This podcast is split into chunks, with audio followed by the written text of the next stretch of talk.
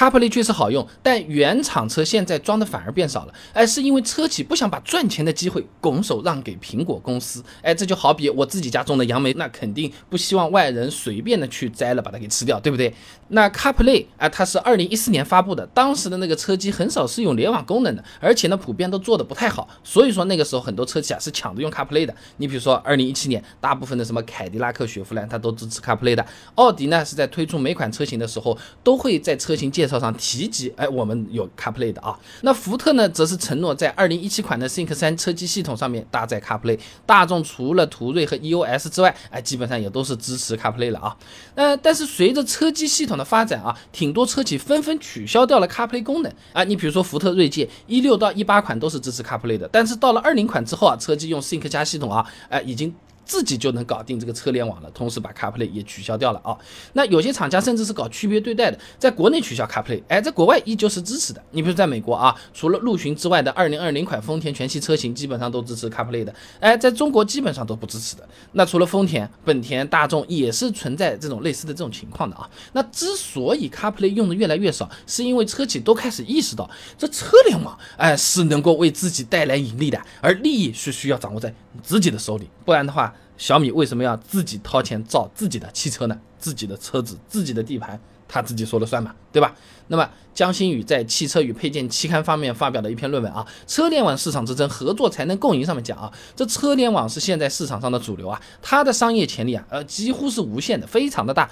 导致汽车厂商们纷纷投资打造自己的智能车机。那至于这个赚钱的潜力有多大啊？那我们参考新华网和赛迪顾问联合发布的《车联网产业发展报告2019》，它上面说啊，这么2018年蛮早了，车联网市场规模就已经达到486亿了。那么在2020年的时候呢，增长速度超过 60%， 而且在2021年超过1000亿元。我们现在看看他们当初说的对不对啊？讲人话啊，就是这种赚大钱的项目，车企是不会拱手让人的，毕竟人家是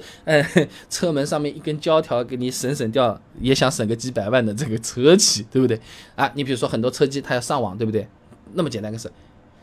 流量套餐要付钱买的，它哪怕前2年送你，后面你是不是要付钱买的呀？你如果给车子装个 CarPlay， 手机本来就是能联网能上网的，这个电话费也正常交的，谁买你什么车联网套餐？我手机直接就跳过你车机了。不是难受了吗？对不对？同理的，哎，你这个车机上的什么广告啊、推广、服务啊，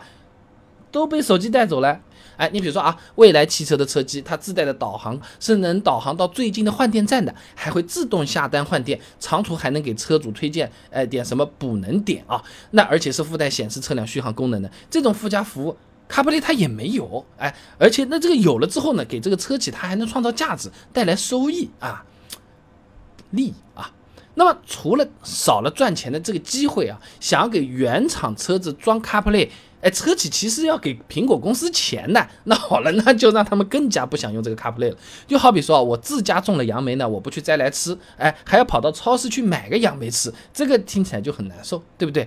武汉理工大学彭飞的硕士论文分享给你，基于 CarLife 协议的车机手机互联方案研究与实现上面讲啊，想要使用 CarPlay 必须通过苹果的 MFI 认证以及购买使用苹果的 MFI 芯片。说人话呢，就是你不算其他的软硬件成本的情况下，车企装 CarPlay 就需要给苹果公司交授权费用啊。那么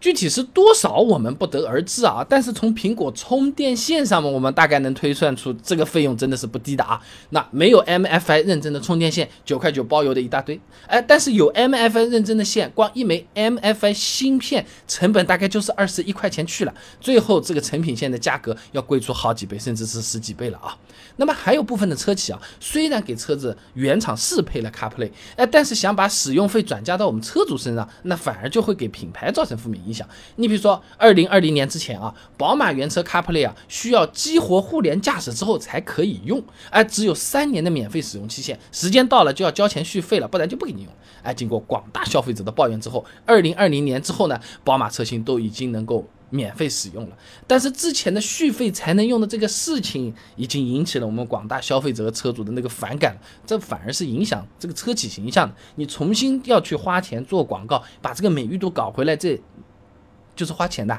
是要成本的，那不是吃力不讨好了吧？所以总的来讲啊，原厂车上很少有 CarPlay， 主要是因为车联网市场它现在越来越能够给主机厂或者做的人带来很大的盈利，这么大的一块蛋糕，车企怎么会拱手让人？另外呢，原厂这个车子想要装 CarPlay， 就是要给苹果一笔费用的，这一进一出，自己做能赚钱，用别人的还付钱。何苦何苦，对不对？对车企来说的话，叫重大损失了。好了，今天的视频呢就先做到这里。如果各位朋友觉得这个视频做的还不错的话呢，还请点我的头像关注一下。如果能点赞转发给你的朋友，那实在是太好了，这个对我非常重要，这个动力来源嘛，对吧？而且这样你每天就能收到一段超过60秒的汽车使用小技巧了。备胎说车，我们明天接着聊。